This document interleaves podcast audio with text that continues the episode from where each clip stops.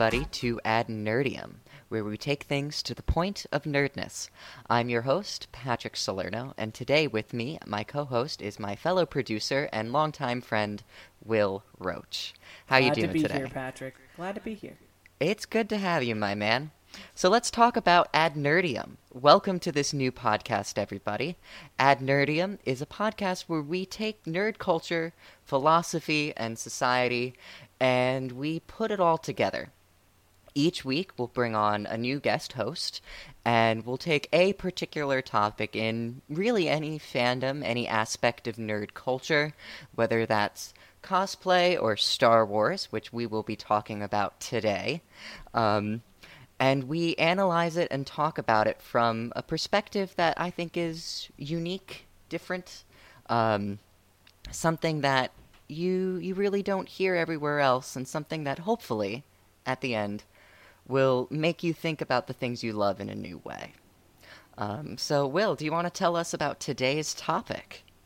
So today we're going to be talking about uh, the Clone Wars from the Clone Wars, and more specifically the Clone Troopers from Star Wars, uh, and diving into that and thinking about how that connects to identity and what can we can pull from that in terms of determining identity and uh, subverting identity if you need to.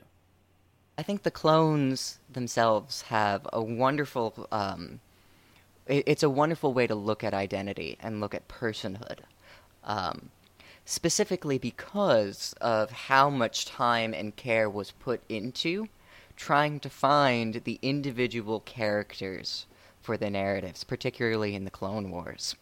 Um, and the way that I think we look at, at the idea of clones in general as a concept and their lack of personhood because they were created uh, versus how we can see them in these characters. Um, so, Will, let's start with you. Uh, what questions do you have? What's pondering on your mind?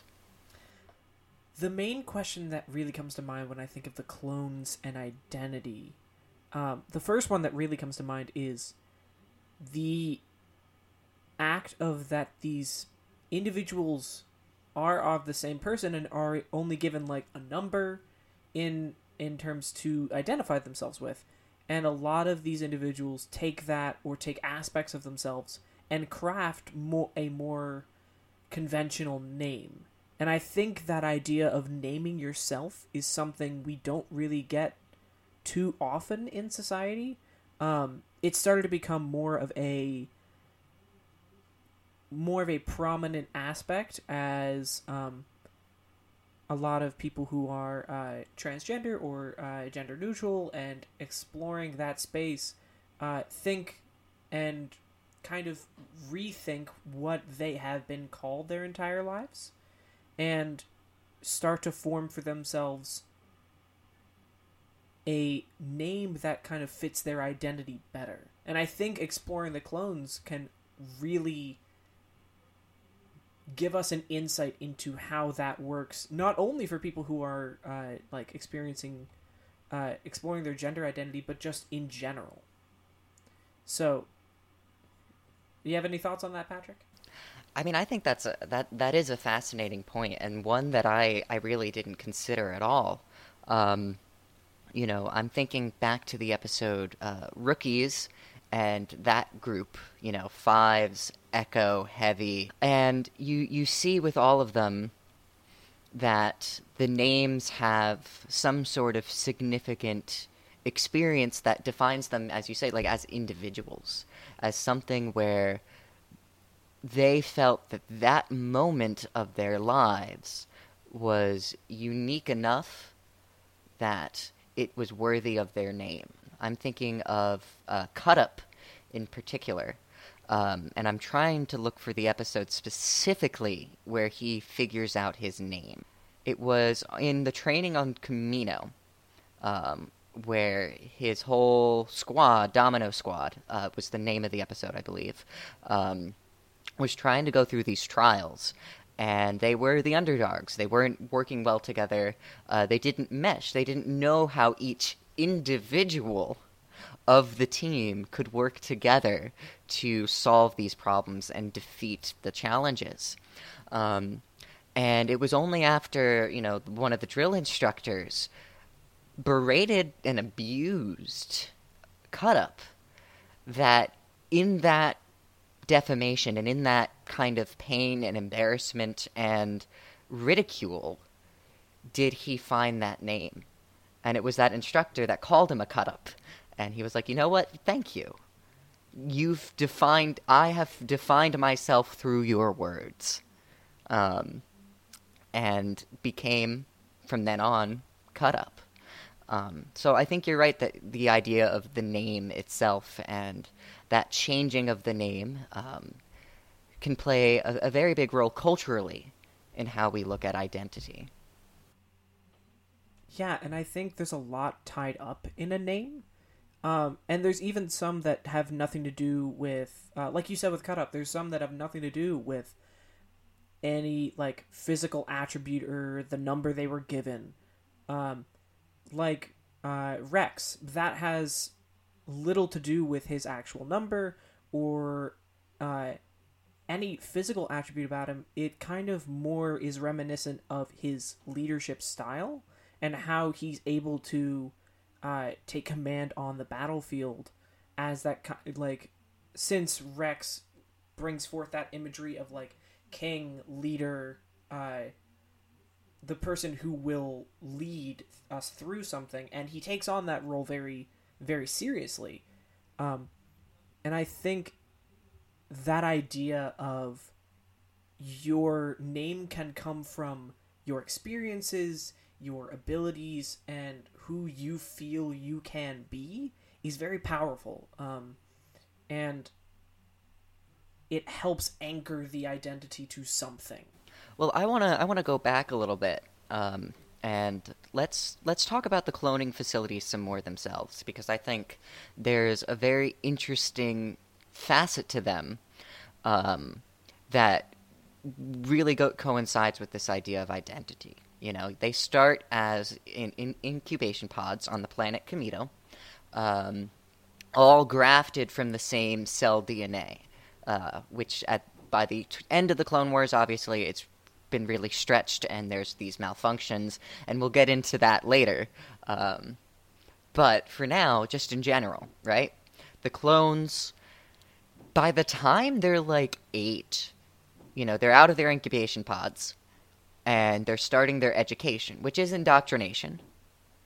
But when you, especially when you look at the, the Clone Wars episodes in particular, uh, I'm thinking of the ones surrounding uh, young Boba Fett um, in which he pretends to be a normal clone. Um, and you see the younger clones already by the time they're like eight, maybe 12, like it's kind of hard to tell how old they actually are, have unique haircuts and have already kind of started to fill what seems to be, and I, I, it's kind of hard to tell, a certain subset of, for lack of a better word, stereotypes.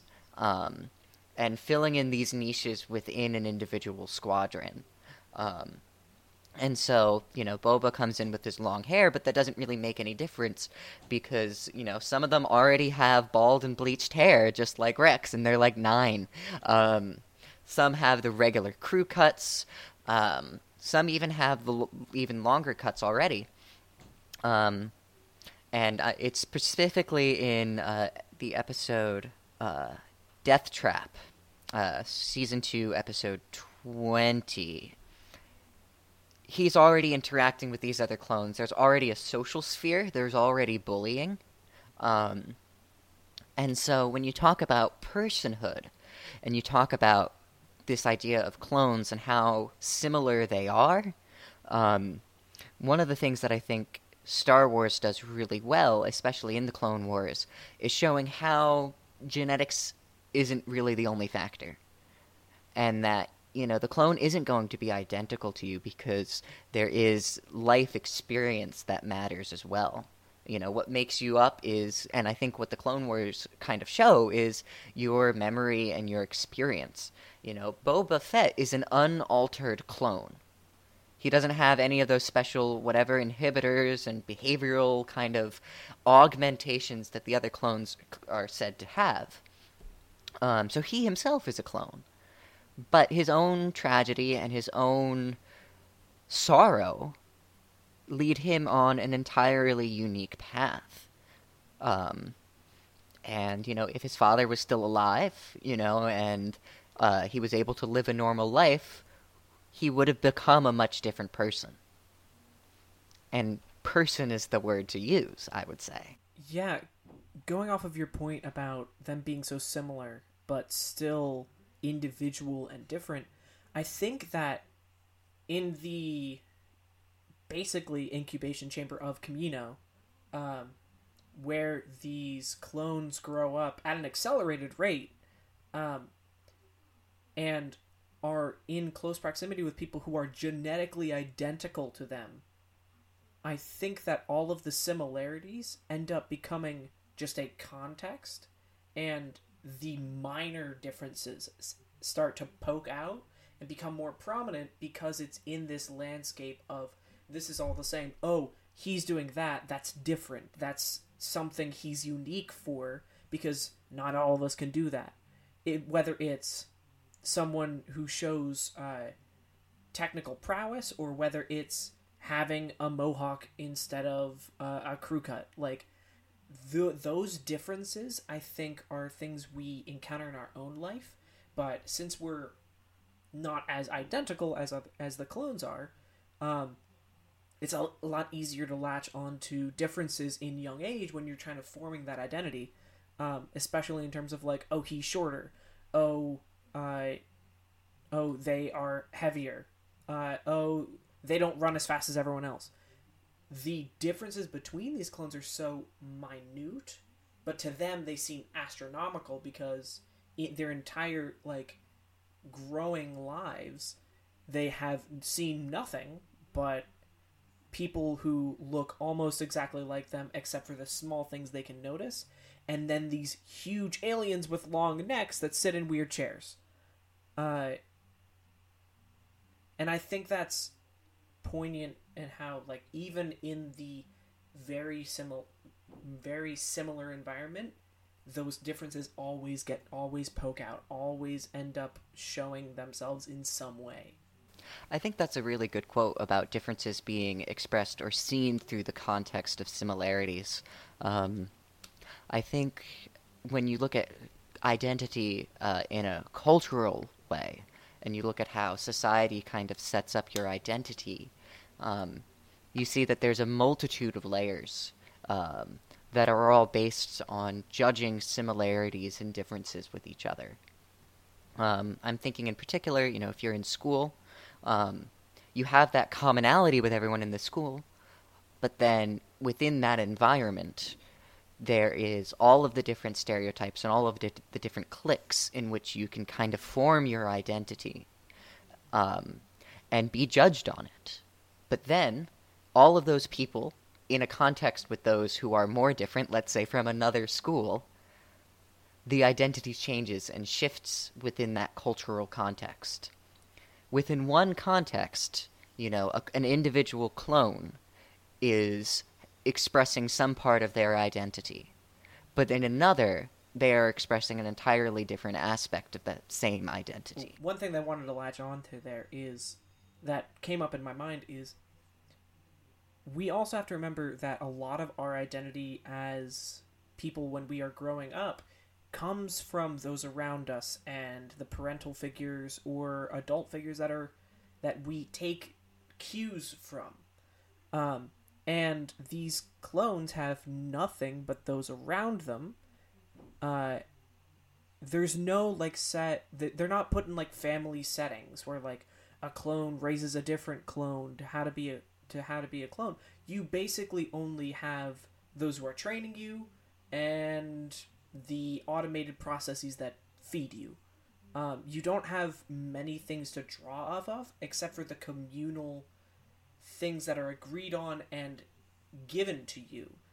Um, you don't have the nurturing of a parent. You don't have the uh, experience of a non uh, non-educational adult, you just have the education, the training, the drilling, and that's all you get in terms of formative experiences. I think that's interesting because we're not really talking then much about cloning as how it affects identity. And in that way, then, the clones, at least from what you're positing, have a similar sense of individuality and personhood that the Jedi do. All, everything that you mentioned, there is no real paternal figure. Um, you are, you know, and I'm, I'm looking back to Legends now. I don't really know how much the Jedi training has changed in the new canon, but these Jedi are, you know, they're taken as infants, and the Jedi start doing training on them. They are doing the mind, kind of, for lack of a better word, pulling from Star Trek, a, a mind meld, um, and purging the negative emotions and feelings from these infants. Then they're trained in basically communes of classes um, their entire childhood until they're about 12 or 13. And it is only at that point that they're finally given a potential opportunity for a mentor. When we're talking about, you know, maybe Anakin being, Anakin and Obi Wan being like the father figures for Ahsoka, um, it's really not. Not really super. It's like if you meet your father when you're 13 you know, for the first time, and you never really had parents before. Um, and if that's the way that we're going to define identity and personhood from this aspect of purely nothing to do with the again the cloning process, the question needs to be begged is like who actually has a more concrete identity, the individual clones or the Jedi? Because the clones are allowed to feel, even though they are suppressed in some ways. Um, we see the clones laughing. They they're still kind of joking around. They're going to pubs, you know, um, and they're doing all of these social things which the Jedi are denied. The clones are given an opportunity to express their emotions, whether that's through the rage of battle or through, you know, going to a clone bar on Coruscant to, you know, uh, drink the stresses away with the boys. Um, they're doing that. The Jedi meditate and purge the emotions. Yet when we think of individuals, especially when we look at the series, we see the very striking costumes and color palettes of all of the different Jedi.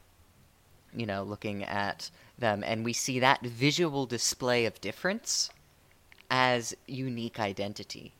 Whereas, even though they're all wearing the same helmets and the armor and the coloring is very similar, the clones, arguably, according to the tenets of each organization, the clones and the Jedi, have the ability to express a lot more individuality than the Jedi that's an interesting point tying your personhood and your personality to individuality. And i think that's a fair connection because we we define who we are and what makes us different by what makes us an individual. What makes us um, we we tend to figure out who we are by saying what we aren't in compared to in comparison to other people.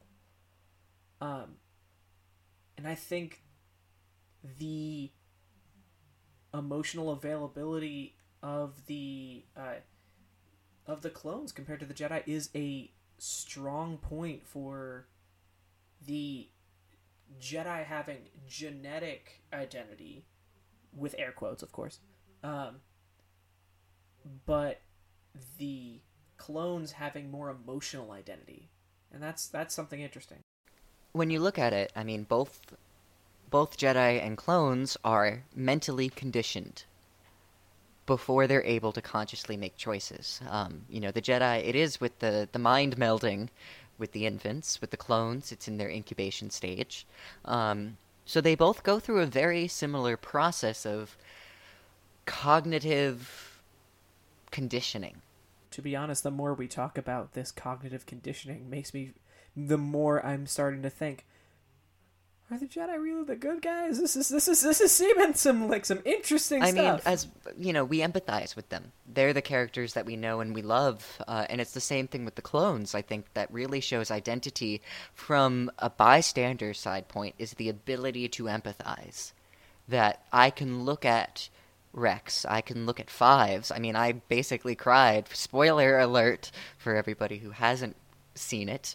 You know, in the fifth season when Fives dies you know, like that was a heart wrenching moment. Um, and for most of it, you know, he had the standard haircut. He didn't have too many uh, accoutrements to his armor.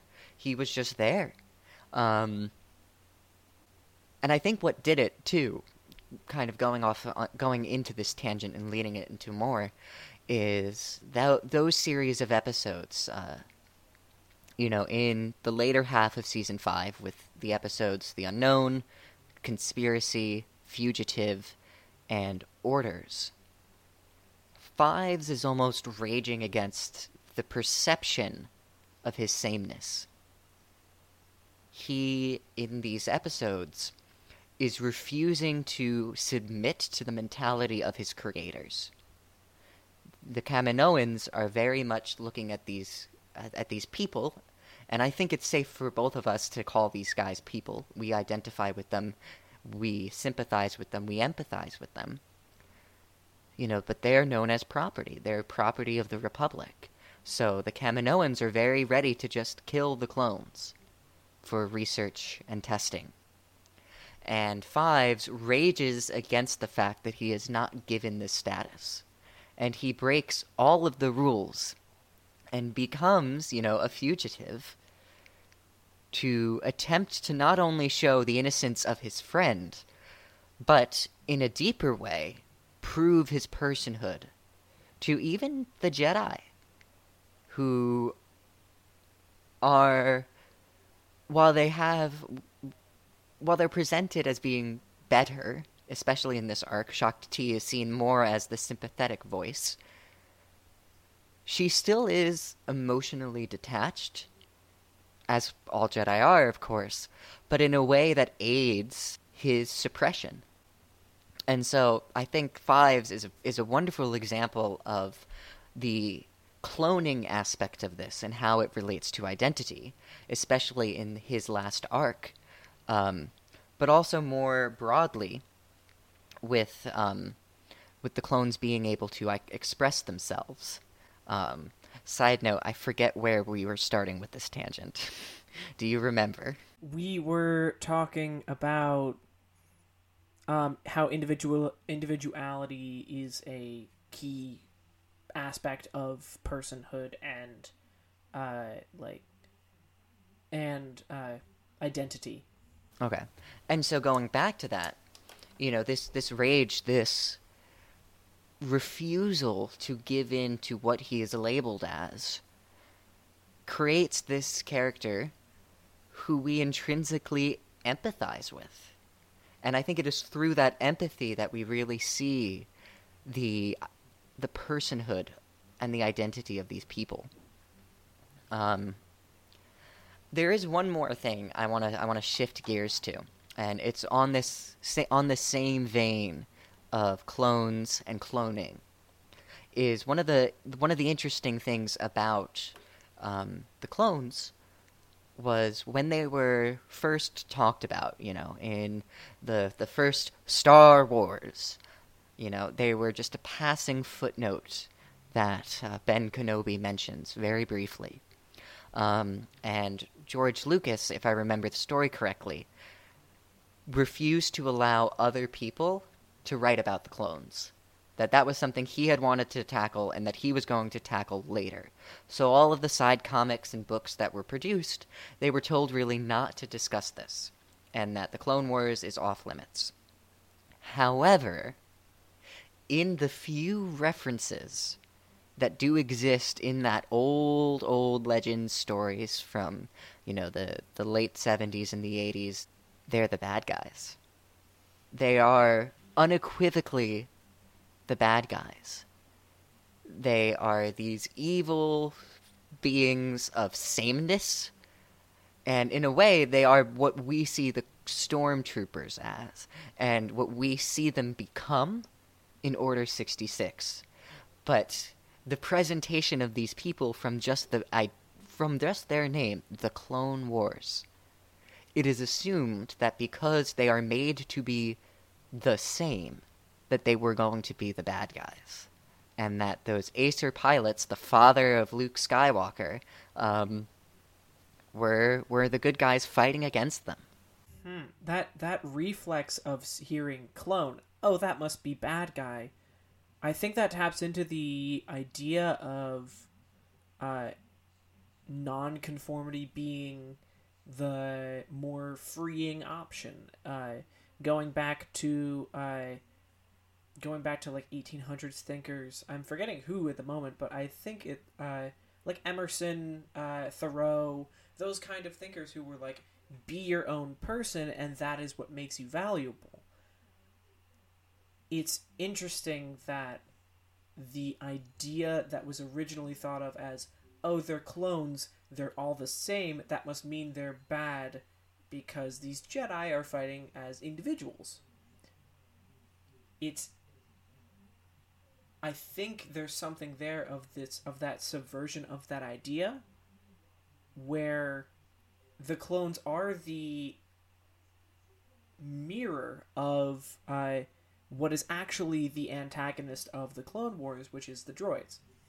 Uh, in the fact that they are both made uh, made identically uh, and programmed in a certain way, uh, but where the droids are running off of mechanics and and metal and programming, the clones have that human aspect to them that gives them an advantage in the terms of being able to think critically and have different ideas about how to do something that goes against any algorithm or uh, or set uh, subroutine that they may have. And I think what the Clone Wars was able to do was to take that advantage of there's their individual thoughts are what make them more useful and expand on that further to make these statements on identity. I, I hear what you're saying, but I'm I'm going to challenge that a little bit. Um, I'm writing my thesis actually for for those of you who don't know. Uh, you know, this is being run as part of the Radio Free George network. Uh, we're part of Washington College. Uh, most of the guests, hopefully not all of them though, will probably be students from the college. Um, but my thesis, at least on my philosophy side, is defending the idea that droids uh, and AI more broadly can have free will and have some sort of moral status and moral standing. Um, and my quickest challenge to that, and I know it's not really too much of an argument or philosophical, is the fact that we also empathize with these characters as well. And I think that what these stories do is it shows you know, three or four or even five, depending on the episode or the movie, different groups of people who have been conditioned in some way. You know, these are all different kinds of conditioning. The clones were augmented, and they even had, albeit organic, but a neural chip.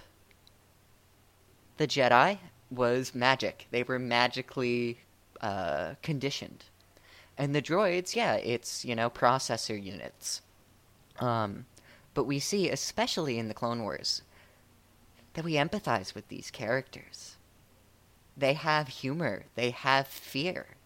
I, am I'm, I'm remembering um, one of the episodes. It was the uh, the Ryloth arc in season one, I believe, and uh, it's Obi Wan and I think it was Waxer and Boil. Again, like this is just me going off on memory, but they're in the main droid compound uh, where all the citizens are being held hostage, and they're sneaking in through the back.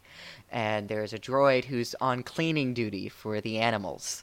Um, and the droid looks up, sees these people um, after the beasts were killed, I believe. Again, I might be misremembering.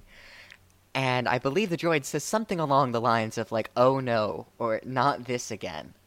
And Obi Wan force shuts the cage and leaves the droid as a prisoner in the animal pens. But that ability, both on the droid to recognize the bad situation, to make the patterns, and to express grief over his lot, or their lot, um, and for Obi Wan, who, by the way, uh, all of the Jedi and clones, like, we don't really talk about the fact of how much killing there is, um, but in this instance, he spares the droid. And comically, albeit I think it was for humor more than anything else, closes the door and keeps on going. And we see that time and time again in this series of the droids screaming, uh, yelping, crying out for help, being being confused. I mean, what's more real than being confused? You know, I think there's a false sense that, you know, humanity, our brains are perfect. But we mess up all the time. We're confused all the time. Like, the droids, the reason we find them funny is because we find them so relatable. R2D2 with his cursing, C3PO with his stuck up nature. Like, we know people like that. We know people like every one of the droids that we see. Um, looking even to The Mandalorian with the IG unit. Um, Kuiil repairs this droid, spoilers, um, and throughout the episode, we follow the main character, the Mandalorian, who has a real prejudice against droids because of the droids in the Clone Wars. Come to accept, admire, and need the presence and the company of the IG unit. And I think what Star Wars does so subtly is comment on the conditioning that's in us all and how you know the how those differences in conditioning doesn't make us any less of a person and doesn't subtract from our unique identity. I know this is a horrible tangent that's probably going to go way off if we let it continue, which I don't I won't. But I think it Star Wars does have that aspect and maybe this is a follow-up episode uh where it comments on who we think are the bad guys in any situation. What when we think we have the moral high ground. Uh, and I think in terms of an external view of how the Republic treats the clones, if we were to view that from any other angle, we would see them as the villains of the story in a sense, where they are creating life only for it to be thrown onto a battlefield and lost so that their own citizens do not have to lose their life because they value the manufactured life that they are bringing more than they do the less than they do their own quote unquote natural citizens. Um, and I think what the Clone Wars was able to do with giving these characters identities and having them be fleshed out to the point where we could see the clone in normal clothes. We could have five different clones that you spent time with lined up next to each other. And based on their mannerisms and how they act in any certain situation, you could go, Rex, Fives, Echo, and you could line name them all. You could you could pick them out. And I think for anything that doesn't have identity and doesn't have personhood, you would not be able to do so. Well, I think it's all connected, and to kind of tie it back to all of our tangents and back to really society and how we can look at it. You know, when when you choose to recognize the identity of someone when you give them that recognition. And as we mentioned earlier, especially with the names, you know, when you're willing to meet them on their level and recognize the individual identity, by consequence of that, you are acknowledging their personhood and granting their moral status within whatever society or framework you're in. I think I couldn't have said it better myself. Well, I appreciate that. And I think that will be it for today, for episode one of AdNerdium. Uh, if you enjoyed this, please consider uh, subscribing to us. You can find us pretty much anywhere where podcasts are found um, at AdNerdium or at AdNerdium Podcast. That is A D N E R D I U M. The A and the N are capitalized, but you'll probably find it without them. Indeed. Uh, well, thank you all for listening. Uh, thank you, Will, for being a part of this, for being my first guest and co host. I couldn't be any more honored. So, to all the listeners out there, thank you guys so much. Uh, this is Patrick, And this is Will. signing off. Live long and prosper. Hey, everyone, and thanks for tuning in to this episode of AdNerdium, brought to you by Radio Free George. Please tune in every week for a brand new episode where we bring on new guests and discuss exciting topics in nerd culture and society. At the end of every month, come chill out with us on The Stasis Chamber, a special episode where we and our guests comment on the topics of the last month. Have topics you think we should explore? Email us at adnerdiumpod at gmail.com. Be sure to follow us on Instagram and Twitter at, at Nerdium Podcast and subscribe to our podcast channel on Podbean at, at Nerdium Pod for all of our latest episodes. To check out our archive, be sure to visit us at our SoundCloud at, at Nerdium Podcast. This is Patrick Salerno, your humble host and friend on this journey, and as always, live long and prosper.